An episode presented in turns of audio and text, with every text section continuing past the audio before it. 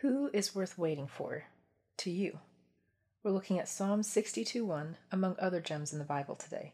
So join us as we break it down, read the context, and see how the beauty of God's Word changes our lives.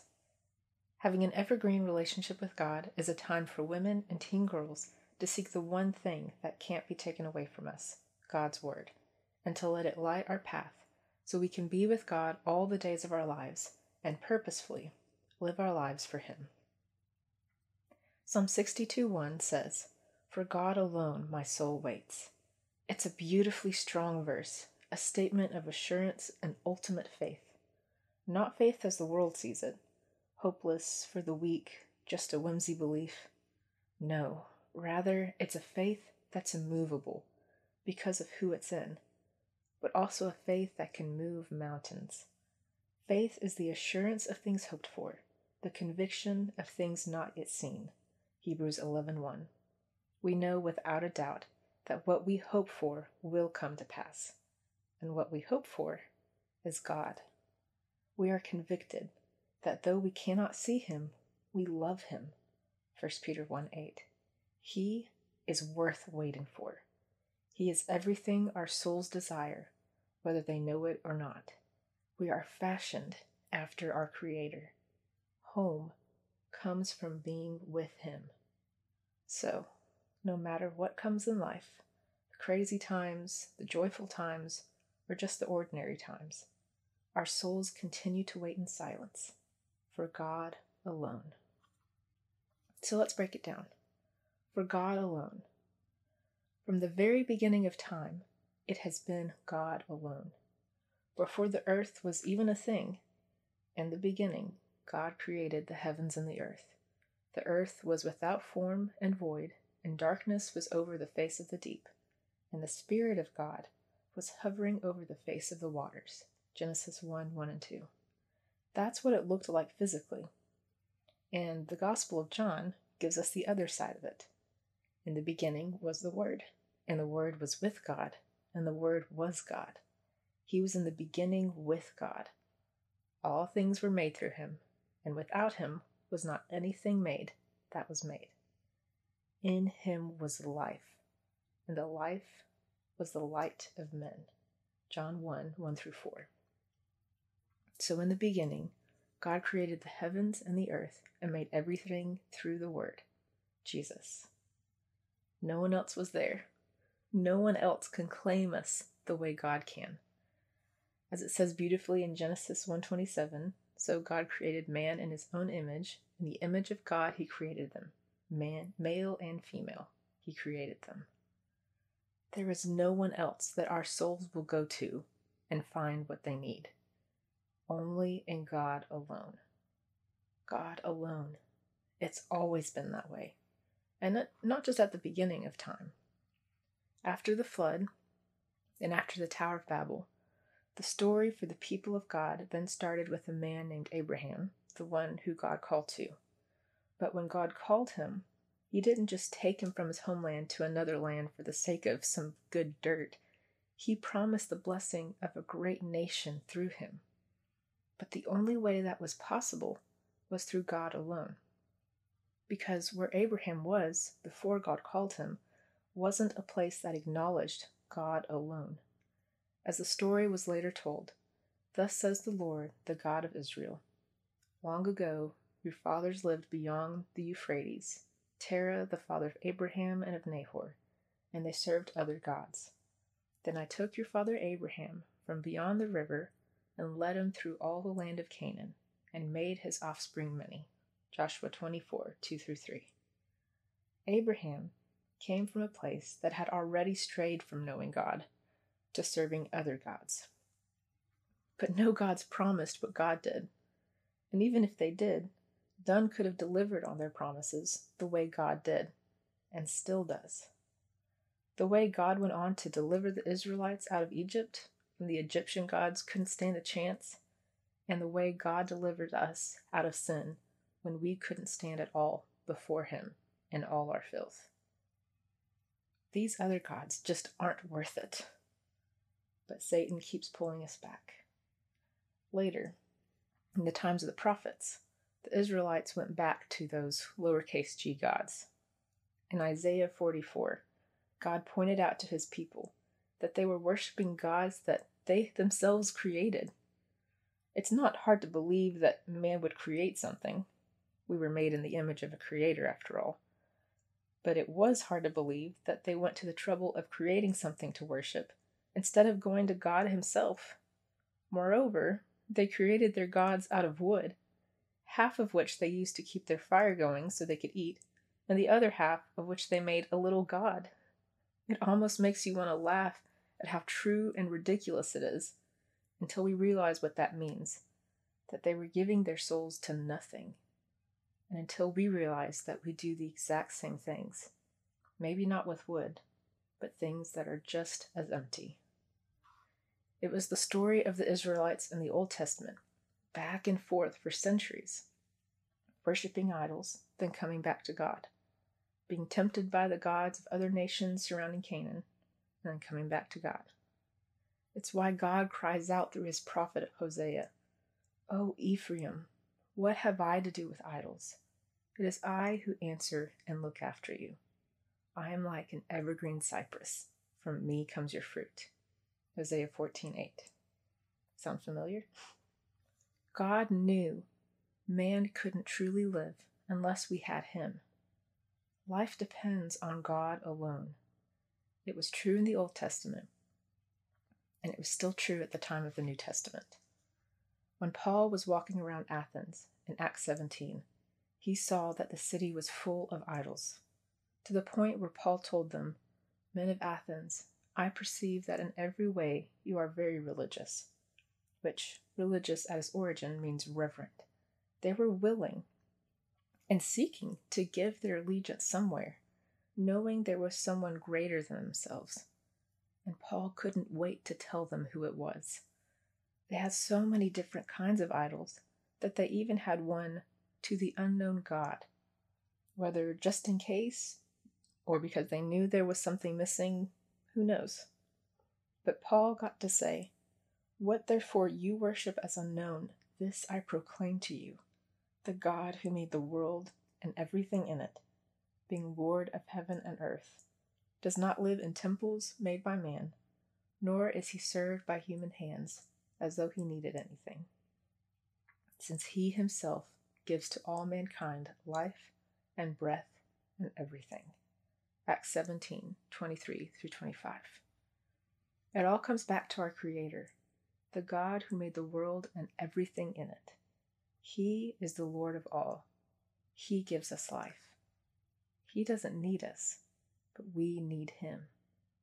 Because as Paul goes on to say, and he made from one man every nation of mankind to live on all the face of the earth, having determined allotted periods and the boundaries of their dwelling place, that they should seek God and perhaps feel their way toward him and find him.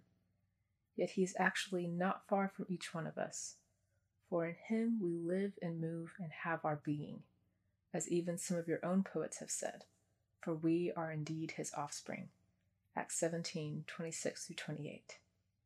In God we live and move and have our being, not in any other gods, in God alone. My soul.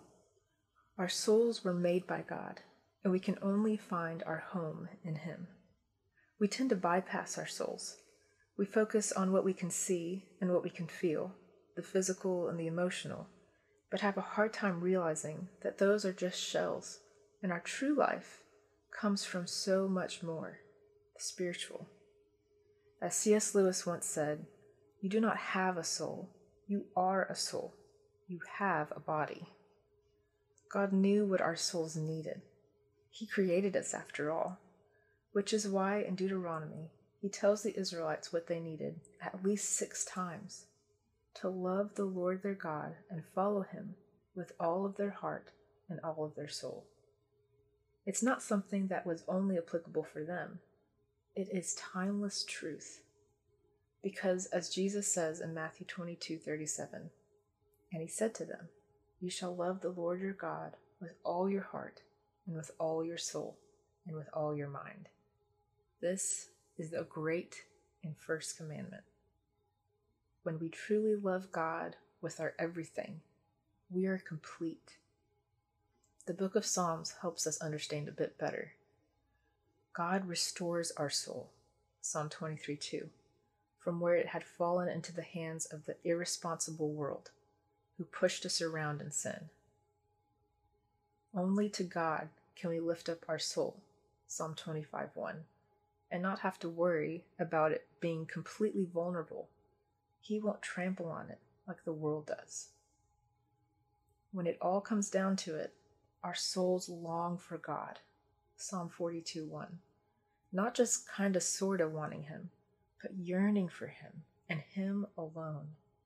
Because He isn't like these other lowercase g gods made of dead wood or dead wishes. He is the living God. He is our God. When we have so many cares weighing on us, God's comforts cheer us. Psalm 94:19. We can come to him and take the weight off, knowing that his comfort from the God of all comfort far outweighs our worries. In the end, God satisfies our longing souls. Psalm 107:9. He fills our souls with good things, not empty things, not heavy things, not sinful things. Good things, Himself being the source. For what will profit a man if he gains the whole world and forfeits his soul? Or what shall a man give in return for his soul? That's exactly what Jesus said in Matthew 16:26. That's how important our souls are. It's not worth even the whole world. Imagine that. Because though the world will wage war against our souls, 1 Peter 2:11, we instead entrust them our souls to a faithful creator. 1 Peter 4:19. Waits. So what do we do? We know God alone is the one we need, and we know that our souls are precious and giving them to no one but him. But what do we do? It's probably the hardest thing mankind has to do. We wait. Waiting seems like the opposite of doing something. It seems wasteful, like we're delaying the answer or letting other things get in the way in the meantime. But when we're waiting on God, we are doing more than if we tried to do something ourselves. Because we are trusting that the one who is the most powerful will act when it's the right time. And when he does, it will be beyond amazing. That's what at least two specific people that we know of were doing at the beginning of the New Testament, at the beginning of the story of the good news, the gospel. But they were just two of many who were waiting. The Israelites were promised a Messiah, a Savior, and they were waiting for him. When Jesus was born and brought to the temple, as was Jewish custom, his parents met Simeon and Anna. Both were waiting for Jesus not because they knew exactly who he was, but they knew God had something wonderful planned, and that it would come through a Messiah, a Savior. So, as Simeon, who was waiting for the consolation or comfort of Israel, saw Jesus and was told it was him, he prayed, Lord, now you are letting your servant depart in peace, according to your word. For my eyes have seen your salvation that you have prepared in the presence of all peoples, a light for revelation to the Gentiles and for glory to your people, Israel. Luke 2 29 through 32.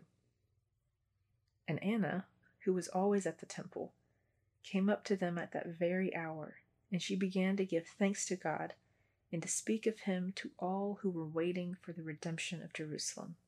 Luke 2:38. Everyone was waiting for Jesus. They didn't know what was to come, but those who trusted God knew it was going to be beautiful, because God has made everything beautiful in its time. Ecclesiastes 3:11. Later, Jesus himself taught his disciples firsthand what comes of waiting. In John 11, when Jesus was told that one of his loved ones was sick. But when Jesus heard it, he said, This illness does not lead to death. It is for the glory of God, so that the Son of God may be glorified through it. Now Jesus loved Martha and her sister and Lazarus. So when he heard that Lazarus was ill, he stayed two days longer in the place where he was. Then after this he said to the disciples, Let us go to Judea again. John 11, 4 through 7. That almost doesn't make sense. Jesus loved that family, so when he heard Lazarus was ill, he waited. From our perspective, it doesn't add up. But when you read the rest of the story, verse 15, Jesus told them plainly, Lazarus has died, and for your sake I'm glad that I was not there, so that you may believe. Verse 21 and 22. Martha said to Jesus, Lord, if you had been there, my brother would not have died. But even now, I know whatever you ask from God, God will give you. Verse 25 and 26, Jesus said, I am the resurrection and the life. Whoever believes in me, though he die, yet shall he live. And everyone who lives and believes in me shall never die. Verse 41 44. When they took away the stone, Jesus lifted up his eyes and said, Father, I thank you that you have heard me. I knew that you always hear me, but I said this on account of the people standing around, that they may believe that you sent me. And when he had said these things, he cried out with a loud voice, Lazarus, come out. The man who had died came out, his hands and feet bound with linen strips, and his face wrapped with the cloth. Jesus said to them, Unbind him and let him go.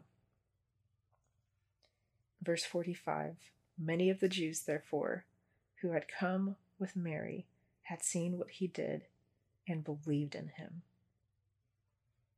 And then later, the next chapter, John 12, 9 through 11, it says, When the large crowd of the Jews learned Jesus was there, they came not only on account of him, but also to see Lazarus, whom he had raised from the dead. So the chief priests made plans to put Lazarus to death as well, because on account of him, many of the Jews were going away and believing in Jesus. Where at the beginning of the story, waiting on God's timing seemed like such a terrible idea, a loved one who was so sick, and waiting meant death. Now it's almost unrecognizable as a story. That the loved one is alive, but moreover, is the reason many people were believing in Jesus. Even if Lazarus' body wasn't physically raised from the dead, the ending was that many believed in Jesus because of what happened, and it was worth it. In our darkest moments, and in our moments of impatience in daily life, waiting on God may seem pointless. But if our soul waits for the Lord, he is our help and shield. Psalm 33:20. Not just in the future, but even as we are waiting.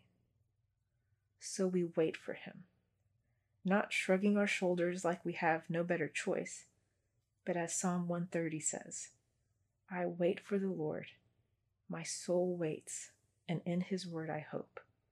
My soul waits for the Lord more than watchmen wait for the morning, more than watchmen for the morning. So that was breaking it down. Now let's look at it in context. Verse 1 For God alone my soul waits in silence. From him comes my salvation. That is how our soul waits, not in anxiety, not with impatience, and silence in peace, knowing God is worth waiting for. And the word that will come up again later salvation. God is our salvation. As it says in verse 2 He alone is my rock and my salvation, my fortress. I shall not be greatly shaken. This is who we wait for. It's not like waiting for a bus or waiting for an event. We are waiting on our everything and trusting our whole lives to Him. He and He alone is our rock, our salvation, and our fortress. We've talked about God being our rock and our fortress in the second episode of this podcast, solid and immovable, who we know we can trust in. Moreover, He is our salvation. He is the way we can be saved. And not only that, but there is salvation in no one else. For there is no other name under heaven given among men by which we must be saved. Acts 4:12. Only God has the power and the love and the willingness to save us. How can we not see him as our everything? Verse 3 and 4 How long will all of you attack a man to batter him, like a leaning wall or tottering fence? They only plan to thrust him down from his high position. They take pleasure in falsehood. They bless with their mouths, but inwardly they curse. That's our life. There will always be people trying to pull us down, and even the ones who lift us up most of the time, that we know we can depend on, even they are humans and cannot fill us the way God can. Jesus knew that, which is why in John 2 it says, Now when Jesus was in Jerusalem at the Passover feast, many believed in his name when they saw the signs that he was doing. But Jesus, on his part, did not entrust himself to them, because he knew all people and needed no one to bear witness about man, for he himself knew what was in man. Verse 23 and 25.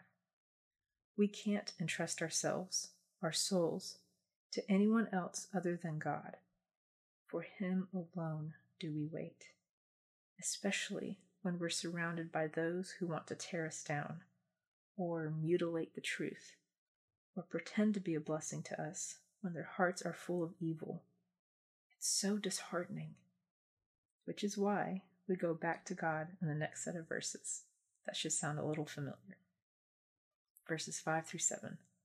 For God alone, O my soul, wait in silence, for my hope is from Him. He only is my rock and my salvation, my fortress. I shall not be greatly shaken. On God rests my salvation and my glory, my mighty rock my refuge is God. It's very similar to what we read in verses 1 and 2, but it's almost a reassurance to ourselves after seeing what our other options are in the world. So instead, we say, Oh, my soul, pleading with ourselves to wait for God, our rock, our salvation, our fortress, in whom we will not be shaken. There are three more things he adds in these verses, though. First, our hope is from him. Hope is immeasurably important. Without hope, we feel like dying. For what hope is there? But when our hope is in the creator of the universe, and our souls, who is our everything, is in him, life is worth it. The second thing he adds is that our glory, along with our salvation, rests on God. Everything is dependent on Him, even the deepest part of who we hope to be. And the third thing he adds is that God is our refuge. As if we didn't get it, God is the one we come to for security, for comfort, for rest. And David made it very simple and clear when he said, My refuge is God. And verse 8.